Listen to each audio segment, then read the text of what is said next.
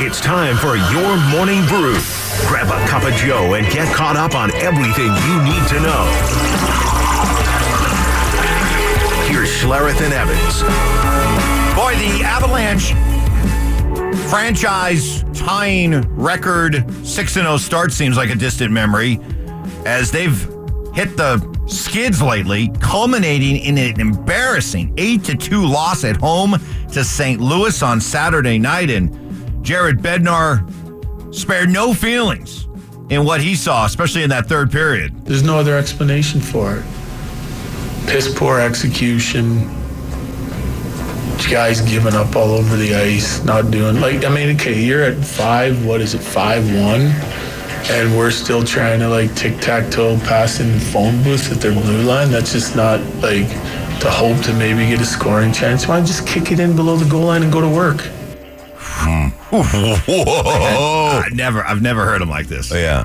Never heard him like this. So you're sitting at 5 1, and you essentially just said, hey, this game, I get it, it's third period, it's over, but we don't want to do the dirty work. It's like, you know, protecting your body. Man, boy, I tell you, there is no meeting that I've ever been in than that that's worse than the you guys were protecting your bodies speech. Making business decisions. Right. I'm telling you, you're getting beat. It's a fourth quarter whatever. In this case, the third period. And all of a sudden you decide, hey, man, this one's in the books. Um, you know, collect I mean, it's almost this collective. I don't know that anybody sits and decides, hey, it's over. Let's just wrap it up. But, you know, it's the intensity drops off. And then all of a sudden, like he said, making tic tac toe passes instead of going in and getting the grind, you know, going in and really earning shots. And boy, I tell you, that's that one sent shivers down my spine right there because I've, I've been in that meeting before. Next on the morning brew, the Nuggets fall in Houston 107 104, a night in which Michael Malone's young bench gave him nothing. A grand total of eight points off the bench. Guys got to help themselves. You know what I mean? Like, I, it's not my responsibility to get guys going. I mean, you're an NBA player. Collin Gillespie, I thought, went out there and played his heart out. Uh, we have to, you know, ha- have to find ways I can help Christian, Julian, Peyton figure out um, how they can be better out there, but I can't get them going. That's something that each individual has to do.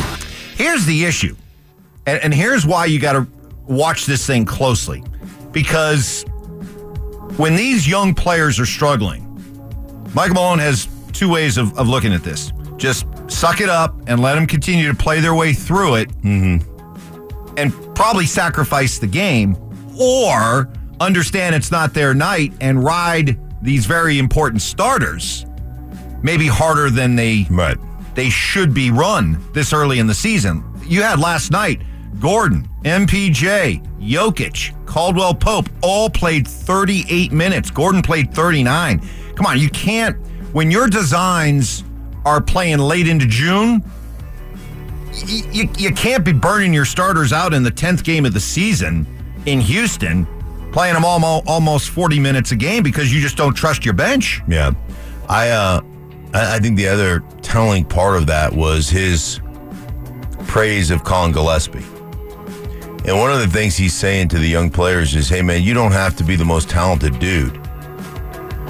But you know, effort goes a long way. And you watch a guy that plays his butt off, makes the right decisions, but just gives great effort. And he's probably, you know, from a just a pure NBA talent standpoint, he's probably not the most talented guy on their roster. But I need you guys to play that way. You play that way, and guess what? Things will come to you, right? Opportunities will come to you, buckets will come to you.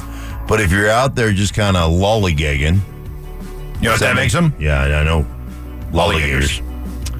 Next on the Morning Brew, Sean Payton.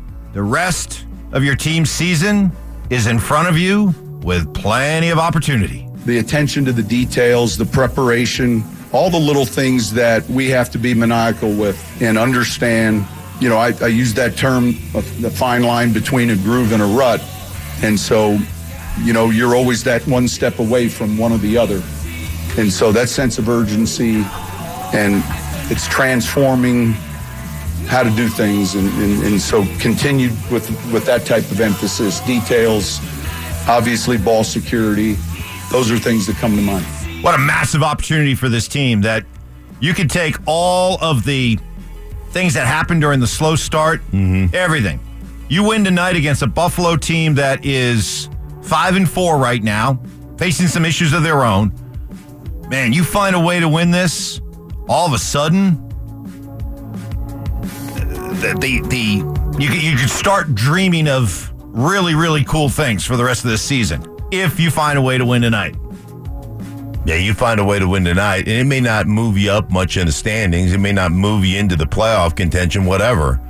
But it does make you one of those teams that everybody kind of raises their eyebrows and says, "What's going on in Denver?" And um, that is not that was not you know that everybody plays that. That's a win. That's a win. That's a loss. That's a that's a win. That's a win.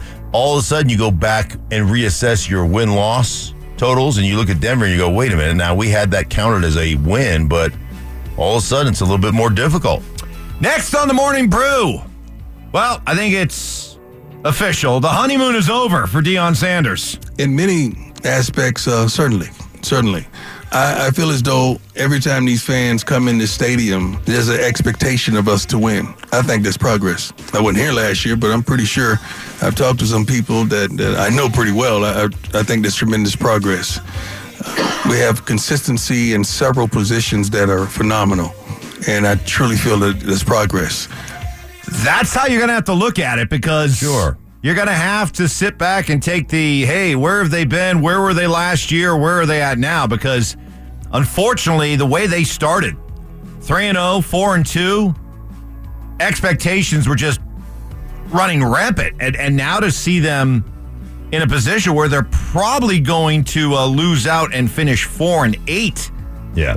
six straight losses after that four and two start. Still, still, the expectations, you know, our expectations changed when they won those games. But the bottom line is, he's right. There's been a ton of progress. There's still a lot of work to do, but there has been a ton of progress. But You're losing these games, team. but I think this is what has people concerned is that, hey, Deion, there's no doubt Deion can sell. Deion can market. Sure. Deion can dominate the uh, transfer portal. Is he a good coach, though? Is he a good coach?